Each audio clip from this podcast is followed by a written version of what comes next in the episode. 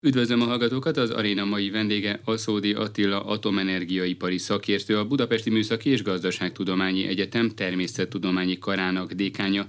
Jó napot kívánok, köszönöm, hogy elfogadta a meghívásunkat. Jó napot kívánok! Én Király István Dániel vagyok, hallgatóink ezt a beszélgetést felvételről hallják. Az orosz-ukrán háború kitörése okozta energiaválság minden elérhető energiaforrást felértékelt. Mekkora szerepe van az európai energiamixben az atomerőműveknek jelenleg? Az atomerőművek adják a, a gerincét a villamos energiaellátásnak. kétezer-huszonegyben nagyjából huszonkét százalékát adták a villamos energiának az atomerőművek Európában. E, tehát A, a zsinórtermelés egyértelműen az atomerőművektől jön, és azért ez, a, ez az egyötödnyi, kicsivel több mint egyötödnyi arány, ez nagyon-nagyon fontos bázist ad. Ugye az atomerőművek az a nagyon jellemző, hogy éjjel-nappal, téren-nyáron tud menni, akár zsinórban, és ennek következtében a, a rendszernek a bázisát el tudják vinni. Ráadásul az atomerőművek a legnagyobb karbonmentes termelők jelenleg az európai energiamixben, úgyhogy emiatt sem nélkülözhetőek, és hát attól tartok, vagy hát én azt látom, hogy egyértelműen felértékelődött a szerepük itt a, a földgázellátási válsághelyzet következtében. Hány atomerőmű adja ezt a huszonkét százalékot itt Európában? száznegyvenegy néhány blokk működik Európában. Ezek sok országban vannak, még mindig, ugye Németország, Franciaország, Nagy-Britannia ugyan már nem é u-s tagállam, de mégiscsak Európában van, Svédország, Finnország, Belgium, Hollandia, Csehország, Szlovákia, Magyarország, Bulgária, Románia, Szlovénia, Ukrajna, talán minden, Spanyolország, tehát ezek, ezek az országok mind alkalmaznak jelenleg atomerőműveket. Vannak tartalékkapacitások, vagyis ki nem használt blokkok, vagy akár erőművek? Olyan értelemben, ahogy a köznapi nyelvben használjuk a tartalékot, nincsenek. Az atomerőművek, hogyha ha rendelkezésre állnak, ha működni tudnak, akkor, akkor őket használják. Ugye az atomerőmű alacsony változó költséggel termelt, azt jelenti, hogy az üzemanyag költsége alacsony, de ugyanakkor a tőkeköltség mellette magas, emiatt azt szeretjük, hogyha magas kihasználási tényezővel működik egy atomerőmű. Tehát ahol van ilyen blokk, azt általában a lehető legmagasabb kihasználási tényezővel használják. Most ebből a szempontból egyetlen egy kivételt kell szerintem említeni, Németország említendő, mert hogy ugye az volt az eredeti terve a német kormánynak, hogy kétezer-huszonkettő végéig kivezeti az atomenergiát, és most néhány nappal ezelőtt a kancellár úgy döntött, hogy azt a három blokkot, ami még most működik, azt üzemben tartják. Egy ideig úgy kommunikálták ezt a, a német kormányképviselők, hogy, hogy tartalékban, de ugye ez nagyon nehezen értelmezhető, ahogy az előbb már említettem az atomerővek esetén. Tehát a, a, a német döntést azt úgy kell érteni, hogy egy picit távolabbról indulhatok. Németországban, amikor a Fukushima baleset bekövetkezett, akkor tizenhét atomerőmű blokk működött. Egyből leállítottak nyolc blokkot, mert azok nagyon hasonlóak voltak, mint a Fukushima blokkok, és igazániból a, a német politika nem nagyon tudta hirtelen megítélni, hogy akkor ezekkel mi is legyen, illetve volt egy nagyon komoly politikai nyomás a, a lakosság, illetve a zöldek részéről.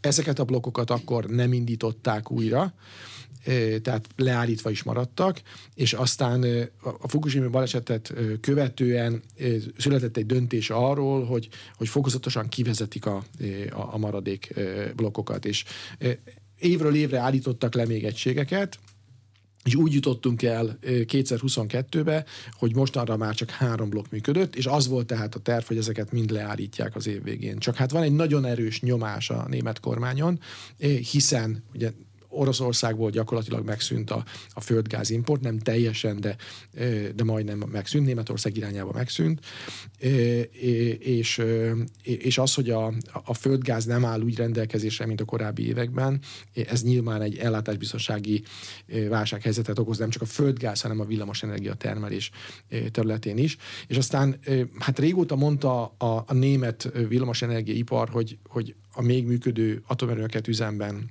kellene tartani, de mivel a német kormányban benn vannak a zöldek, ezért ezzel szemben nagyon komoly ellenállás volt. Ráadásul ugye az dolognak az a pikantériája, hogy, a, hogy mind az energiaellátás biztonságáért felelős gazdasági miniszter zöldpárti, mind pedig a környezetvédelmi területért felelős miniszter a német kormányban zöldpárti, és hát mind a ketten az ellen voltak, hogy, hogy ezek az atomerő blokkok üzemben maradjanak, miközben nyilvánvalóan látszik, hogy a tél közelettével ez, ez, ez célszerű lenne. És akkor végül is egy hosszú, véget nem érő vitának látszó ö, ö, vitát lezárt egy hatalmi szóval a kancellár, ö, aki azt mondta, hogy, ö, hogy ö, maradhatnak üzemben, nem csak két blokk, ahogy a zöldek szerették volna, hanem, hanem három blokk.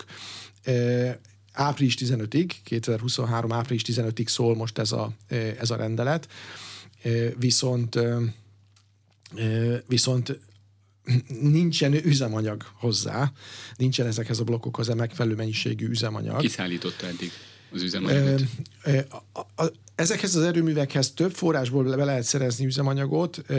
Ugye Németországban is van összeszerelő üzem, Franciaországból is tudnak venni üzemanyagot. Hozzátartozik az igazsághoz, hogy a piacnak nagyjából a negyven százalékát az urándúsítás irányából az oroszok fedik le, de ugye nem elég csak dúsítani az uránt, hanem abból üzemanyagkazettát is kell készíteni. Én úgy érzékelem, hogy a zöldek a német kormányban valójában az ellen voltak, hogy Hogy, hogy azért nem akarták üzemanyagot beszerezni, mert akkor azzal meg lenne az esély, hogy ezek a blokkok tovább menjenek, és úgy tűnik, mintha az ő, a német zöldeknek fontosabb lenne az ő választási ígéretüknek a beteljesítése, mint az ország energiaellátásának a, a biztonsága. Tehát szerintem azért akadályozták az üzemanyagbeszerzést, hogy, hogy fizikailag lehetetlenítsék el a, a további üzemet, de végülis most lehetséges a továbbüzem, ugye az van, hogy a, tehát három blokkról beszélünk, az Isar kettő, ami Bajorországban van, ez egy ezernégyszáz megawattos nyomottvizes erőmű, ez, ez egészen decemberig el tud menni, december harmincegyedikéig el tud menni névleges teljesítményen, és utána egy úgynevezett ilyen csúszóparaméteres üzemben e, fog működni. Egyszerűen a reaktorban lévő üzemanyagban meglévő, még meglévő tartalékot fogják felhasználni, és folyamatosan csökkenő teljesítmény mellett valószínűleg áprilisig el tudnak vele e, üzemelni. A Neckarwesten kettes blokknál van még a pihentető medencében annyi üzemanyag, hogy annak a, az újrarendezésével, a reaktorba való berakásával valószínűleg el tudnak menni április tizenötödikéig, és bár tartalék, de még egyszer mondom, hogy a tartaléknak nem nagyon van értelme, tehát ezt üzemeltetni kell ahhoz, hogy, hogyha ha kell a villamos energiarendszer számára. Ez mekkora teljesítményű? Ez szintén ezernégyszáz megawattos teljesítményű, és hát a harmadik blokk, amiről a zöldek hallani sem akartak, ez az Emsland nevezetű atomerőmű, az északon van, északnyugaton. Na most ennél, ennél még én úgy látom, hogy, hogy vizsgálják azt, hogy, hogy hogy lehet üzemanyaggal ellátni ahhoz, hogy, hogy tovább tudjon működni.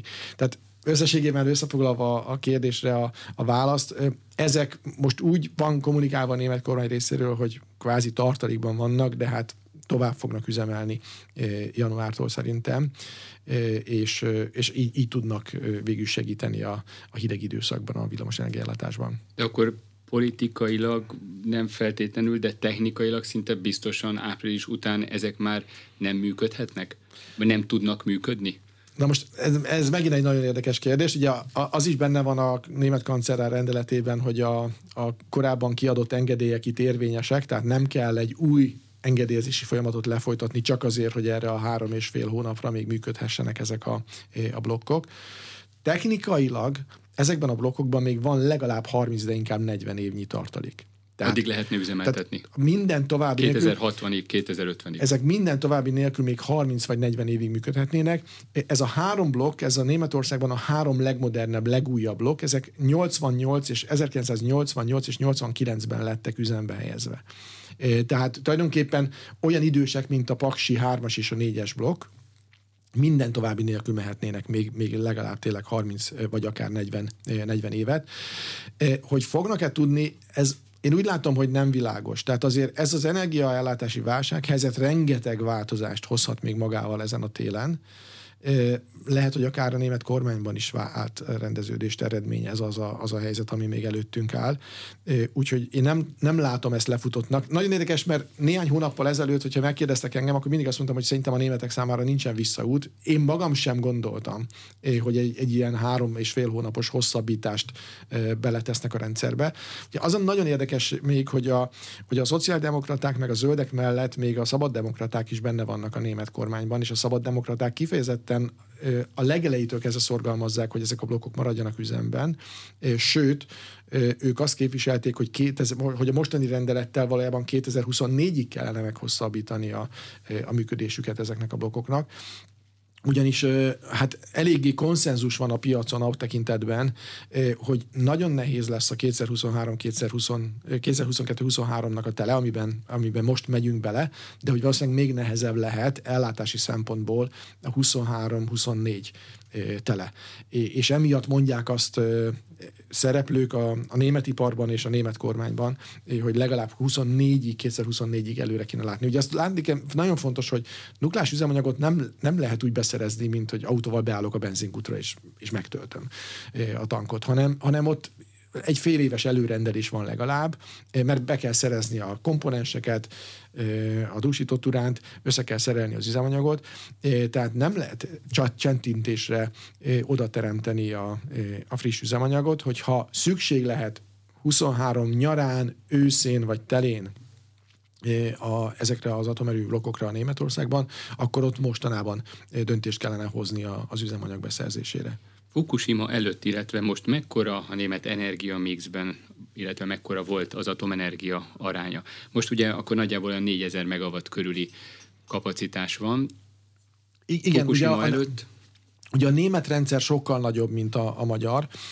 A, a, a mögöttünk lévő fél évben nagyjából a hat százalékát adta, adták a német atomerőművek a, a németországi villamosenergia ellátásnak, de, de Fukushima előtt ők húsz százalék fölötti részarányt képviseltek szintén. Tehát azért itt a, itt a leépülés Németországban az nagyon komoly volt. Ez a hat százalék, ez kevésnek tűnhet, de hangsúlyozom, hogy ugye zsinórtermelőről van szó, ami időjárástól független, ezért is értékelődött fel ezeknek a szerepe. Mennyire nehéz újraindítani egy leállított atomerőművet? Ugye mondta, hogy tizenhét blokk van, három működik, akárhogyha ezt a hármat is leállítják, de mondjuk a másik tizenhetet újra lehetne indítani? Újra termelhetnének ezek az erőművek, ezek a blokkok? Ezek nagyon változó állapotban vannak, tehát a maradék tizennégy blokk, amiről beszélhetünk, ezek között van olyan, amit, amit gyakorlatilag úgy leállítottak, hogy, hogy nagyon nagy műszaki erőfeszítéseket igényelne visszaindítani őket, és van közöttük jó pár, ami... ami technikailag visszaindítható lenne előkészületek után, de itt nagyon komoly jogi problémák keletkezhetnek. Ugye nem akármiért van az, hogy ebben a, a legutóbbi kancellári rendeletben benne van az, hogy a jelenlegi engedélyek érvényesek maradnak, és nem kell újra engedélyeztetni őket, mert a, ugye a leállított reaktor az egy év után Vagy, vagy azonnal visszavonja a hatóság az engedélyét, vagy, mert ezt kéri tőle az üzemeltető, vagy, vagy másokból visszavonja. De általában az a, az a szabály, hogy ha egy évig nem működik egy reaktor, annak megszűnik automatikusan a, az üzemeltetési engedélye.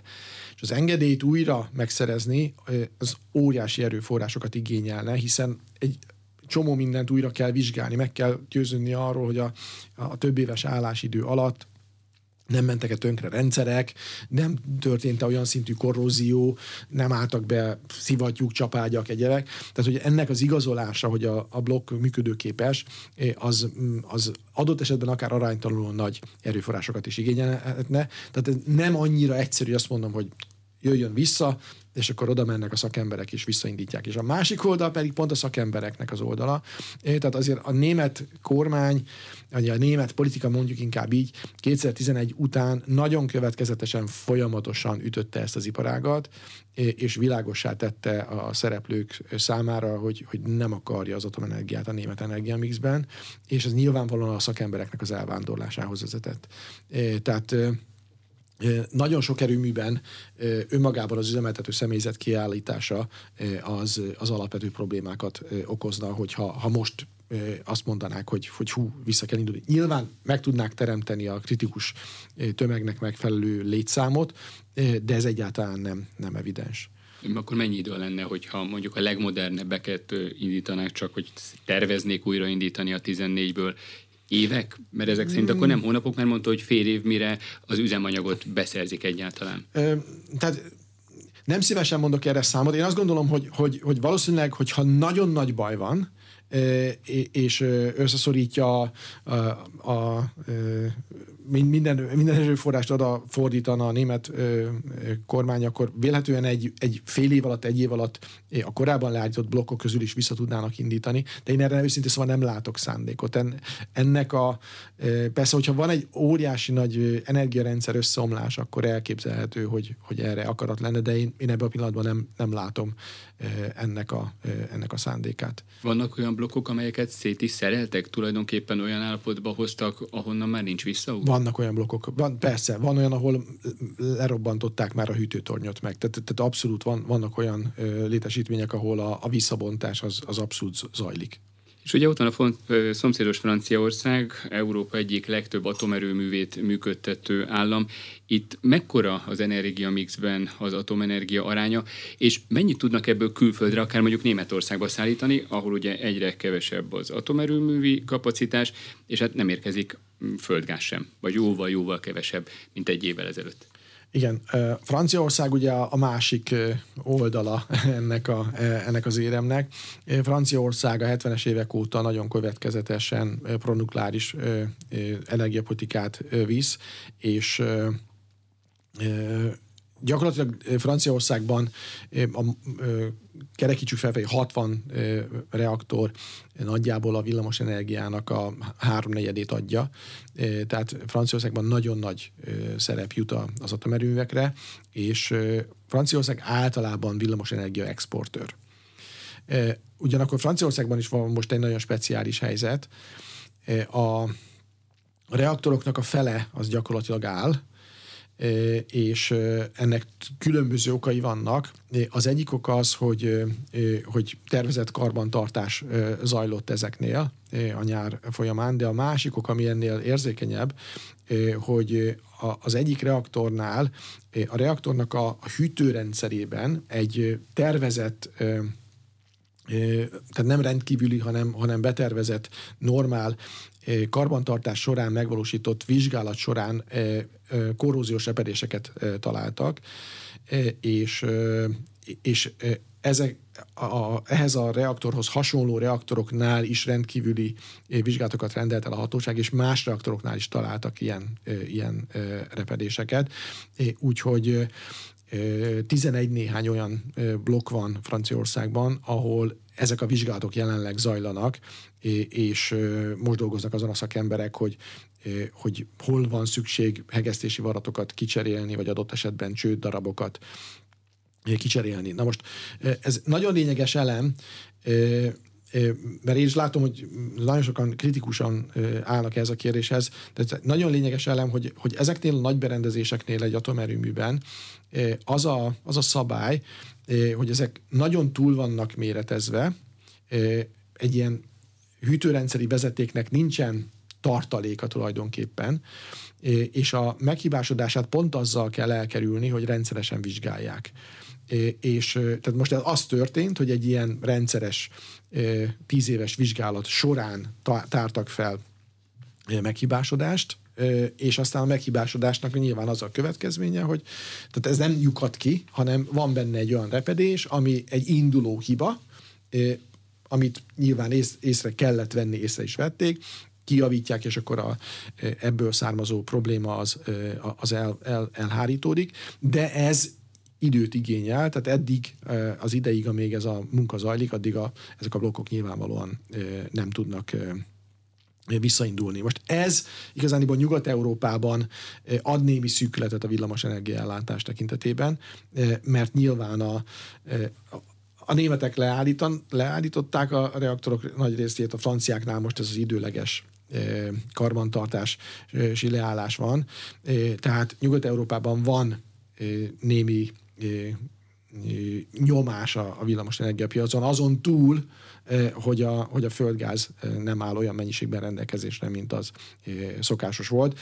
A franciák elképesztő erőforrásokkal dolgoznak azon, hogy amire megjön a nagy tél, és na, tényleg hideg lesz, addigra a lehető legtöbb blokkon ezt a problémát elhárítsák, és, és vissza tudjanak indulni. Ekkor lehet, hogy a németeknek a franciák is tudnak segíteni. Most jelen pillanatban, és ez már jellemző volt a nyáron is, a, a franciáknak az exportpozíciói azok nagyon-nagyon visszaszorultak éppen emiatt az ügy miatt. Mennyi energiát exportáltak eddig, vagy legalábbis csúcsidőben, a legjobb időszakban a franciák? Um, Őnekik az, az éves energia, éves villamosenergia termelésüknek több mint a tíz százalékát ki tudta tenni a, az export. Főleg időlegesen voltak nagyobb, nagyobb ilyen export periódusok. Hát ez, ez most nincsen meg. És ugye mondta, hogy itt a kihasználási tényező, vagyis tulajdonképpen az, hogy ezek a berendezések mennyi energiát termelnek, mennyire a maximum közel, közelében vannak, ez igencsak magas. Mit jelent ez most Európában? Milyen kihasználási tényezőkkel működnek az európai atomerőművek művek nagy átlagban? Nagy átlagban a A, a, a jó karban tartott egységek kilencven százalék körüli kihasználási tényezővel mennek. Ez abszolút jellemző a, a finn, a, a magyar, a cseh blokkokra. Ezek nagyon bejáratott technológiák, és, és, és jól tudják őket üzemeltetni. Úgyhogy a, hát az élboly az a, az a kilencven-kilencvenkettő százalékos éves kihasználási tényező környékén működik. És a hiányzó nyolc százalék az a karbantartásokra esik, vagy magára a működésre? Nem, nem. A, a, tehát a kihasználási tényezőben az a nyolc kötőjel tíz százalék, az gyakorlatilag az az időigény, ameddig a, a karbantartás és az üzemanyag csere ö, történik. Ugye tipikusan egy atomerőmű az ö, tizenegy hónapig működik, és egy hónapig üzemanyag cserére, karbantartásra áll. Ebből jön ki gyakorlatilag ez a, ez a kilencven százalék fölötti érték. Ukrajna a kritikus infrastruktúrája elleni orosz csapásokat követően jelezte, hogy leállítja áramszállítását az Unió felé, de ezen belül is ennek a lépésnek az egyik oka az Európa legnagyobb atomerőművek körüli folyamatos bizonytalanság. Mit tudunk most a zaporizzsjai erőmű működéséről? Termel éppen áramot így kétezer-huszonkettő. október végén? Nem, nem termel áramot. Szerencsére sikerült elérnie azt a nemzetközi közösségnek, a szakmának, hogy, hogy leállítsák. Ugye engem, engem is személy szerint is rettentően zavart az, ami itt a nyáron történt. Folyamatosan támadások érték az erőművet, esetkelt a hálózat körülötte, és ugye mind az orosz, mind az ukrán fél azzal fenyegetett, hogy valami nagyon nagy baleset lehet az erőműben.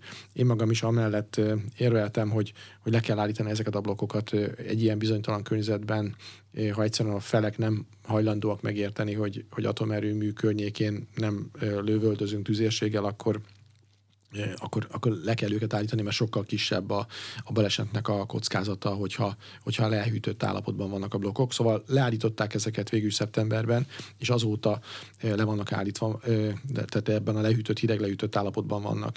Ez mit jelent? Mert ugye arról viszont beszámoltunk mi is néhány héttel ezelőtt, hogy újra be kellett kapcsolni a vészhelyzeti generátorokat, megint leszakadt a hálózatról. Szóval ahhoz képest, hogy nem termel, azért folyamatosan bekerül a hírekbe azzal, hogy megint probléma van.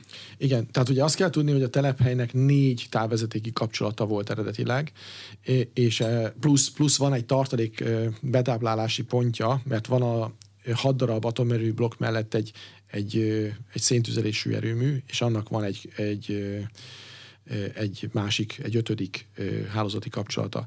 Tehát a, a az oroszok eléggé galád módon, de szépen egymás után leszedegették ezeket a távvezetékeket, tehát szétlőtték őket gyakorlatilag, és volt, hogy, hogy egy távvezetéki kapcsolat volt, aztán utána az megint támadást kapott, akkor leszakadt újra, helyreállították, az ukránok újra ö, szétszakították a hálózati kapcsolatot, szóval elég sok bonyodalom volt ezzel, és azért lehetett az utóbbi hetekben is hallani erről, mert bár volt egy stabil kapcsolata, de ez a támadások során újra megsérült, és ugye leállított állapotban is van szükség villamosenergiára, mert egyrészt ugye a, a, a felügyeleti rendszereket működtetni kell, ehhez áram kell. Másrésztről a, az atomerőmű üzemanyagot akár a reaktorzónában van, akár a pihentetőmedencében, az folyamatosan hűteni kell, mert a benne lévő radioaktív anyagoknak a bomlása az még termel annyi hőt, hogy ezt, ezt muszáj hűteni. És ezért kellett a dízelgenerátorokat időnként elindítani, mert hogyha nem tud kívülről villamos energiát kapni, akkor a dízelgenerátorok tudják pótolni ezt a, ezt a betáplálást. Na most azt tudni kell, hogy a, ezek a dízelgenerátorok nagy számban vannak jelen a, a telephelyen, tehát önmagában dízelgenerátorokkal is lehet biztosítani az áramellátást, de nem, nem szeretjük ezt az állapotot, mert az nem annyira stabil, mint hogyha kívülről hálózatról kapja az áramot.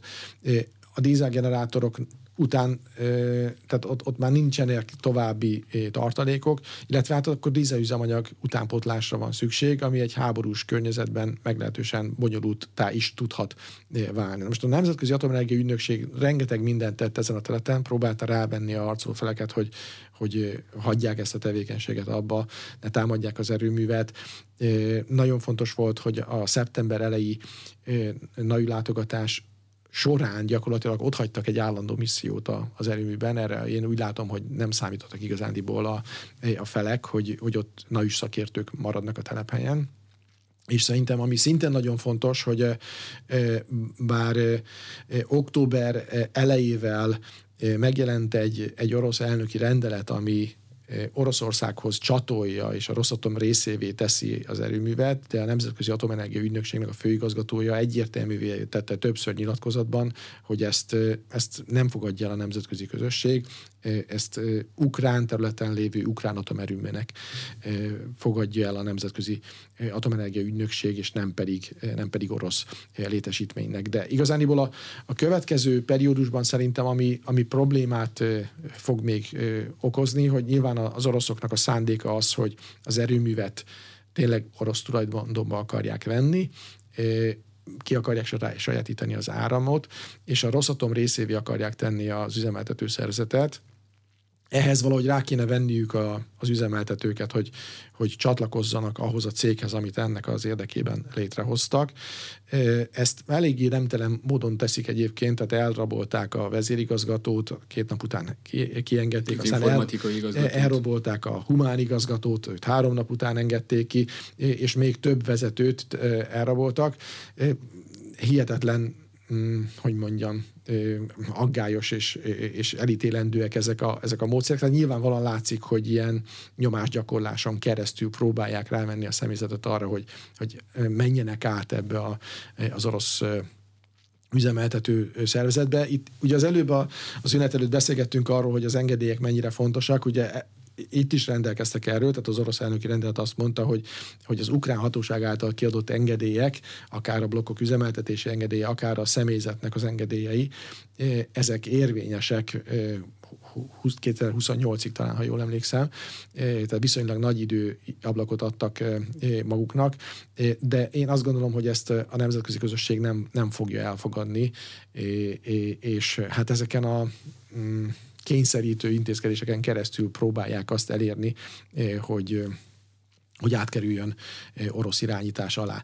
Eközben, ami szerintem még, még nagyon érdekes ebből a szempontból, hogy, hogy az oroszok megvádolták azzal az ukránokat, hogy, hogy valahol, számomra nem világos, hogy pontosan hol, de hogy piszkos bombát vetettek volna be, és a Nemzetközi Atomenergia Ügynökség reagált erre a A, a lépésre, mégpedig úgy, hogy, hogy két telephelyre is kiküldtek rendkívüli ellenőrzésre nemzetközi szakértőket, és a, az ügynökség azt közölte, hogy korábban már az egyik ilyen telephelyen vizsgálódtak, és semmi olyan tevékenységnek a nyomára nem akadtak, amit Ukrajna nem jelentett volna korábban be. A másik telephelynél még várjuk a, az eredményeket. A, a, a nájúnak a közleménye nekem azt üzeni, hogy, hogy a két fél közötti vádaskodásról van szó, és nem valószínű, hogy, hogy találnak mögötte tényleges tartalmat, tényleges tevékenységet, de meg kell várjuk majd ennek a, a vizsgálatnak az eredményét. Ugye egy jó húsz perccel ezelőtt hosszan beszélgettünk arról, hogy a tizenhét német blokk, pontosabban a most álló tizennégy német blokkot milyen gyorsan lehet, vagy lehetne újraindítani. A zaporizzsjai erőmű újraindítása mennyire lenne egyszerű feladat azokhoz képest? Mindenképpen sokkal egyszerűbb lenne. Tehát ugye ezek nem úgy lettek leállítva, hogy, hogy kvázi véglegesen, hanem leállították őket azért, mert hogy ezek a harci cselekmények zajlanak a, a környéken. Ezeket egy-két hét alatt valószínűleg újra lehet indítani. Most ugye nem, így kívülről nagyon nehéz megmondani, hogy a hat blokk összességében milyen műszaki állapotban van, mi, mit tettek még az elmúlt hónapokban, de mondjuk az ötös-hatos blokk, ami egészen szeptemberig működött, ezek én azt gondolnám, hogy, hogy egy-két héten belül újraindíthatóak, és az oroszok szerintem azon is dolgoznak, hogy, hogy újraindítsák, hiszen a hosszú távú szándék szerintem orosz oldalról az, hogy, hogy az elcsatolt területeket ebből a, az erőműből lássák el villamos energiával. Mekkora ennek a kapacitása? Ez összesen hatezer megawatt, tehát hogy ez, azért ez egy nagyon, nagyon komoly. Ugye a paksi atomerőmű teljesítménynek a háromszorosáról ö, beszélünk, tehát ez egy, ez, egy, ez egy nagy erőmű.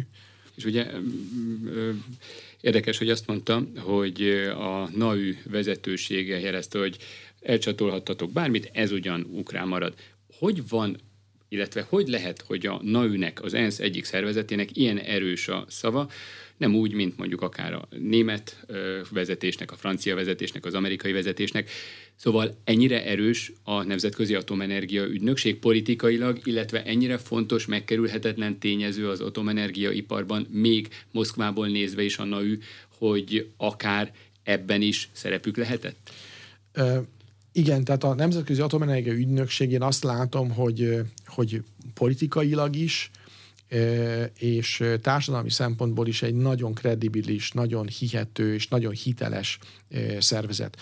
Ugye ténylegesen nukleáris biztonsági szempontból a NAÜ-nek nincsenek hatósági jogkörei. A, nem, a nukleáris biztonság, mint olyan, az mindenhol nemzeti hatáskör, az adott országnak, a hatóságának a feladata megítélni nukleáris biztonsági kérdéseket, sőt a, a szabályok kialakítása is nemzeti hatáskör. De mégis a, a Nemzetközi Atomenergia Ügynökségben annyira nagy kompetencia gyűlik össze, hogy ebben a tekintetben megkerülhetetlen. A másik dologban viszont a, a szévgáz területén, tehát a nukleáris anyagok illegális felhasználása és elterjedésének a megakadályozása területén, ott azonban kvázi hatósági jogköre van a, a Nemzetközi Atomenergia Ügynökségnek, tehát A, a NAÜ egy olyan szervezet, ami a nukleáris anyagoknak a nyilvántartását, a nukleáris fegyverek elterjedésének a megakadályozását abszolút mint, mint egy nemzetközileg elfogadott szerv végzi, és hogyha valahol felmerül azzal kapcsolatban kételj, hogy, hogy, hogy visszaélnének a nemzetközi szabályokkal, akkor azt a, a Nemzetközi Atomenergia Ügynökség tudja jelezni az ENSZ biztonsági tanácsának, és akkor az ENSZ-bé té-t össze kell hívni, és akkor ott nyilván politikai szinten, de mégiscsak születik egy állásfoglalás, aminek aztán következményei lehetnek. Úgyhogy igen, nagyon nagy hitelesség és nagyon nagy kredibilitás van a, a Nemzetközi Atomenergia Ügynökség mögött. Persze most visszatérve erre a, a tulajdonjogi kérdésre, maga a NAÜ ezt nem fogja tudni eldönteni, de az, hogy mit képvisel ebben a kérdésben, az nyilván igazodási pont lesz kormányoknak és más ENSZ szervezeteknek. És vajon a Kreml, Moszkva attól tart elsősorban, hogy a NAÜ olyan véleményeket fogalmaz meg az Oroszországban működő nukleáris létesítményekről, amely nem feltétlenül jó az orosz kormányzatnak, vagy attól, hogy Oroszország határain túl az oroszok által épített, üzemeltetett vagy építendő uh, nukleáris létesítményekről fogalmaznak negatív véleményt. Ez is benne lehet? Uh, én azt gondolom, hogy, hogy azért nyilván uh, rengeteg diplomácia, politikai diplomácia és külkereskedelmi diplomácia gyűlik össze ezekben a kérdésekben. Nyilván nem érdeke egyébként, nem csak a NAÜ-nek nem érdeke, hanem egyáltalán a nemzetközi közösségnek sem érdeke az, hogy, hogy ebben, a, ebben a kérdésben Oroszországot elszigetelje. Nem érdeke, mert, mert hosszú távon mégiscsak egy olyan szereplőről beszélünk, akivel együtt kell működni, hogyha leválna a nemzetközi közösségről Oroszország, az nagyon nagy baj lenne, és hát nukleáris üzemanyag ellátás oldaláról sem nélkülözhető Oroszország, hiszen a legnagyobb dúsítási kapacitással rendelkezik, uralja az üzemanyagpiacnak nagyjából negyven százalékát, tehát nem lenne jó ebből a szempontból sem senkinek, hogyha ha Oroszországot el, elszigetelnék. És szerintem a, a NAÜ tartózkodna attól, hogy most az ukrajnai események kapcsán bármit mondjon a az oroszországi létesítményekről, de azt mindenképpen meg tudja fogalmazni, hogy milyen biztonsági kultúra van egy ilyen tevékenység mögött, hogy mit üzen ez mondjuk a többi ország számára az orosz atomenergetikai cégekről, mint nukleáris technológia szállítókról. Tehát itt igenis van egy nagyon komoly kockázat, amivel szerintem az orosz kormány játszik, mert az egyik legfontosabb export piacukat igenis veszélyezteti az, ahogy Zaporizzsjaiban eljárnak, és a Roszatomnak, mint nemzetközi szereplőnek igenis csökkenti a mozgásterét, jövőbeli mozgásterét is az, ami, ami Zaporizzsjaiban zajlik. Tehát én azt gondolom, hogy, hogy a Nemzetközi Atomenergia Ügynökség ezzel tisztában van, és amikor üzeneteket fogalmaz meg, akkor erre a körülményre tekintettel is fogalmazza ezeket. És akkor térjünk rá a minket legjobban, leginkább érintő, legjobban érdeklő területre, Paks kettőre, illetve maradjunk el egy, egyelőre Paks egynél. Meddig lehet maximálisan kitolni az üzemidőt? Lehet-e mondani, hogy van egy olyan végső határidő, ami után Paks egy már kisebb-nagyobb beavatkozásokkal sem üzemelhet? Szóval milyen lehetőségeink vannak most ebben a pillanatban? Ö, tehát Paks egy nyolcvankettő és nyolcvanhét között indultak a blokkok, harminc éves tervezett üzemidővel, ez kétezer-tizenkettő és kétezer-tizenhét között le, lezárult, vagy hát lejárt ez a harminc éves üzemidő. Akkor meglettek hosszabbítva a, a blokkok üzemeltetési engedélyei. húsz évvel, ugye ez egy, egy engedélyezési folyamat volt, amihez műszaki beavatkozások is tartoztak, tehát ebben a pillanatban a Paks négy darab blokk kétezer-harminckettő és kétezer-harminchét közöttig rendelkezik üzemeltetési engedéllyel. Jelenleg annak a vizsgálata zajlik, hogy ezen túl mennyi lehet hosszabbítani. A kormány hozott itt egy nagyon határozott döntést, azt mondta, hogy szándék van az üzemidő hosszabbításra, kiadta a feladatot a műszaki területnek, tisztázza, hogy mennyi maradék üzemidő van, és hajtsák végre azokat az intézkedéseket, amelyekkel mégis ez a, ez a további üzemidő hosszabbítás, így hívjuk, hogy további, tehát egy tulajdonképpen üzemidő hosszabbítás kettő pont nulla, így is mondhatnánk, hogy ez milyen feltételekkel és meddig valósítható meg. Tehát ebben a pillanatban én nem tudom megmondani, hogy az egyes blokkok esetében pontosan hány év lesz ez a további üzemidő hosszabbítás. Valószínűleg tíz és húsz év közötti lehet a, a további hosszabbítás. Az is elképzelhető, hogy blokkonként ez eltérő lesz. Lehet, hogy lesz olyan blokk, amelyik tíz évet, lehet, hogy olyan tizenkettőt, és lesz, ami húsz évet fog tudni még kétezer-harminckettőhöz képest üzemelni. Ugye azt is kérdezte, hogy, hogy lehetnek-e ehhez szükségesek beavatkozások? Egészen biztosan, tehát erre, erre tudunk válaszolni.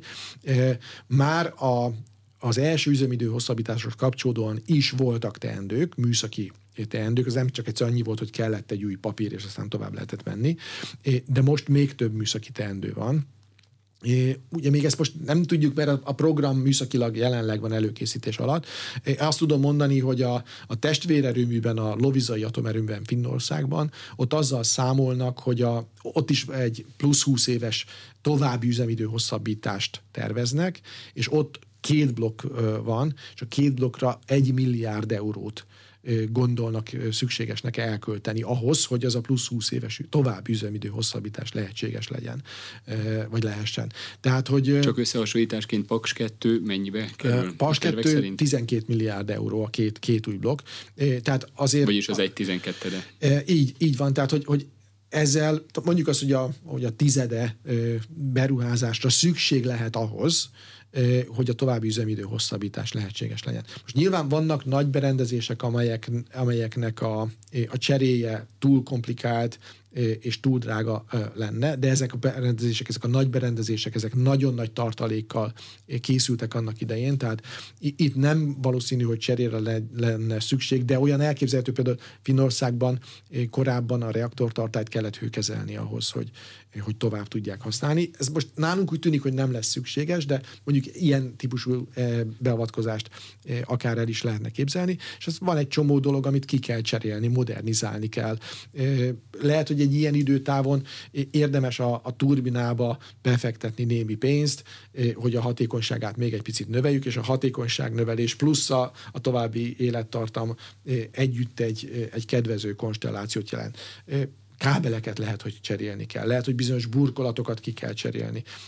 Tehát szivattyúkat lehet, hogy ki kell cserélni. Tehát vannak berendezések, amelyek kisebbek és cserére szorulhatnak, vannak, amelyeknél gondosabb üzemeltetést és még gondosabb felügyeletet kell megvalósítani, és vannak dolgok, amihez egyszerűen hozzá se kell nyúlni. Paks kettő jelenleg hol tart most? Lehet-e látni a végét? Pontosan, hogy mikor lesz? Ugye a Paks kettő átkerült a, a külügyminiszter felügyelete alá. A külügyminiszter egyértelműen kommunikálja az, az a kitűzött cél, hogy kétezer-harmincig a, a két új blokk lépjen üzembe. Én úgy látom, hogy ezen dolgoznak a szakemberek, megkapták a, a létesítési engedélyt, további engedélyeket is, elindult nagy berendezéseknek a gyártása, elindult a munkagödörnek a kialakítása. Ez a munka zajlik. Ismerve azt, hogy a Roszatom a külföldi projekteket mennyi idő alatt valósította meg. Én azt gondolom, hogy kétezer-harminckettőre ezek a blokkok, ezek ö, reálisan ö, üzemi egységgé ö, válhatnak. Nyilván rengeteg munka van ö, még addig hátra, ö, de a, a projektet ö, a mostani körülmények között végig lehet vinni. Ugye mindig az oroszokról beszélünk, de a beruházásban nyugati, német, francia és amerikai cégek is részt vesznek. Nekik mekkora az arányuk? Mekkora a szerepük ebben a beruházásban? Ugye akkor, amikor megkötöttük a szerződéseket a Paks kettő megvalósítására, akkor a Rosszatom azt vállalta, hogy a projekt ötvenöt százalékát a Rosszatom csoporton kívüli szereplőktől fogja beszerezni. Tehát tulajdonképpen az a konstrukció, hogy negyvenöt százalék a Rosszatom tartalom, és ötvenöt százalék a projektnek nem Rosszatom tartalom. Ebbe az ötvenöt százalék nem Rosszatom tartalomba tartozik bele például a turbina, például az irányítástechnikai rendszer, de számos más berendezések. Az építkezési munkában, már a talajelőkészítésben nyugati cégek masszívan részt vesznek. Tehát ebben nagyon sok olyan szereplő kell, hogy közreműködjön, amelyek nyugati nyugati cégek, nyugati szereplők és nyugati technológiát hoznak ebbe a rendszerbe. Ez egyébként nagyon régóta jól működik. A Rosszatom számos olyan projektet valósított meg, ahol ezekkel a nyugati cégekkel együtt működött. Kínában, de éppen adott esetben akár Oroszországban is valósultak meg ilyen projektek. Ismerve az atomenergia, illetve bár amennyire ugye ismerjük már az atomerőmű építésnek a nehézségeit, illetve problémáit, hosszadalmasságát, ahhoz képest egy nagyon rövid választ kérnék egy nagyon hosszú kérdésre. Paks három. Megvalósulhat-e Pakson, lehet-e Paks három, vagy ha egyáltalán egy harmadik erőmű épül Magyarországon, az nagyjából hova? És még hogy nehezítsem a dolgát, ilyen hasonló nagy, több ezer megawattos erőmű épülne, vagy épülhetne, vagy a jövő már a sokkal kisebb erőműveké? Én ugye sokat beszéltem az elmúlt hetekben erről a kérdésről, és azért tartom ezt kifejezetten nagyon fontosnak, mert egy olyan nagy átalakítást, olyan nagy átalakulást indított el ez az energiaellátási válsághelyzet, ami a háború kapcsán kialakult, hogy tényleg újra kell gondolnunk egy csomó dolgot. A kérdésére a válaszom komplex, mert egyrésztről annyira nagy villamosenergia igény növekedés látszik, a különböző termelőiparok magyarországi meghonosodása miatt, amiatt, hogy a földgáztól el kell távolodjunk, és mondjuk a fűtést egy jelentős részben át kéne állítanunk hőszivattyúkra, más megoldásokra. Egy nagyon komoly villamosenergia igény bővülés látszik, ez szerepel egyébként már a, a kormány energiastratégiájában is, de hogyha komolyan vesszük azt, hogy a földgáz hosszú távon drága marad, és az ellátása kérdésessé vált, akkor mindenképpen még jobban felerősödik az az igény, hogy a földgáz felhasználást csökkentsük. Tehát ez szükségessé teszi azt, hogy Beszéljünk Pakson kívüli nukleáris létesítményekről is. Na most a, a Paks három az egy ilyen jól megfogható név, egy rövidítés, valójában ne, nincsen arról szó, hogy Pakson, a paksi telephelyen lehetne még atomerővet építeni. Ez a telephely, ez, hogyha megépül a Paks kettő, akkor tele lesz, de akár a Duna mentén, mondjuk Pakstól délebre akár, akár a Tisza mentén lehetséges lenne atomerővet építeni. Erre még egyszer hangsúlyozom, hogy a villamosenergia igény növekedése és a földgáz felhasználástól való távolodásunk jegyében mindenképpen szükség és, egy és lehetőség a Tisza mellé, vagy egy Paks három á, egy Paks három bé, egy Paks bé, vagy egy Paks három cé, szóval sok kicsire lenne szükség, vagy megint egy két, három, négyezer megawattos erőműre? Én azt gondolom, hogy, hogy egy vagy két darab ezer megawatt körüli blokkot kellene egy teljesen más telephelyen elképzelnünk. Ez a mi számításaink szerint minden további nélkül elférne a magyar villamosenergia rendszerben.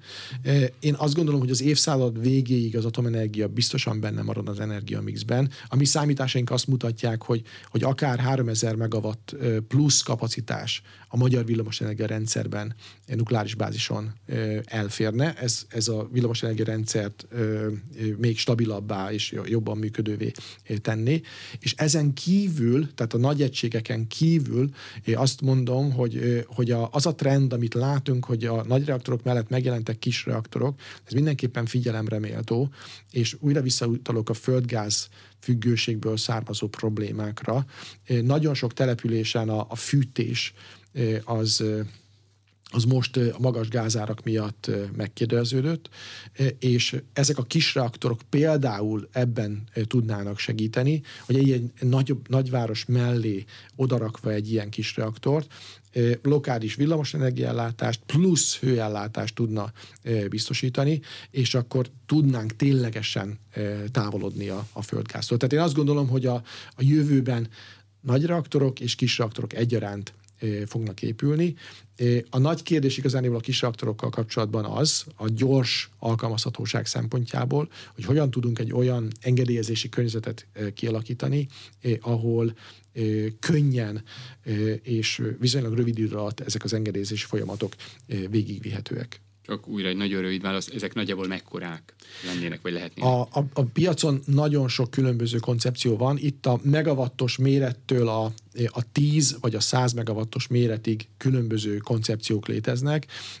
Romániában most nemrégiben elindítottak az amerikaiakkal egy projektet, ami egy úgynevezett New Scale reaktorkoncepcióra alapul. Ez olyan moduláris reaktor, ahol hetvenhét megawattos egy darab egység, de akár tizenkét darab egységet is egymás mellé le lehet rakni, de, de más ilyen koncepciók is léteznek. Van egy nagyon komoly, nagyon erős szándék Európában ennek az engedélyezési, egységes engedélyezési környezetnek a kialakítására. Ezen az úton nekünk is végig kell menni, nekünk is részt kell venni, és akkor fogjuk a konkrét technológiákat jobban tudni elmagyarázni. Köszönöm, hogy itt volt az Aréna mai vendége, Aszódi Attila, a Budapesti Műszaki és Gazdaságtudományi Egyetem természettudományi karának dékánja volt. A műsort visszahallgathatják az infostart pont hu oldalon. A műsor összeállításában Szécsi Ágnes és Módos Márton főszerkesztő vett részt. A műsorvezetőt, Király István Dánielt hallották. Köszönöm a figyelmüket, viszont hallásra!